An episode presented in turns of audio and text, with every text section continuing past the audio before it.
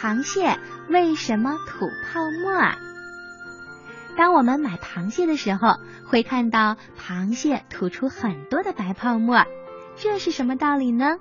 嗯，螃蟹是节肢动物门的甲壳纲动物，和虾属于同一个类别，外面都有一层硬壳。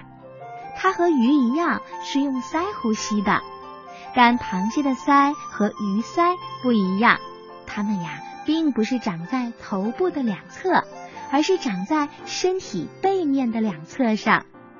螃蟹的鳃由许多像海绵一样松软的鳃片组成，外面覆盖着坚硬的甲壳。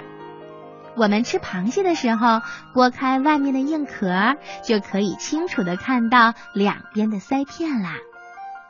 螃蟹从螯足到步足基部吸进很多新鲜的清水，就此呢，把水里的溶解氧带入鳃的毛细血管中，经过处理的水从鳃部流过以后，再由口气的两边吐出去。鱼儿是离不开水的。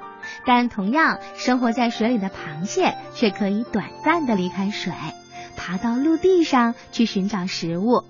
奥秘就在于螃蟹有大片海绵状的鳃片，这些鳃片里呀可以储存很多的水分，因此即使暂时离开了水，它仍然能够在一段时间里维持正常的呼吸。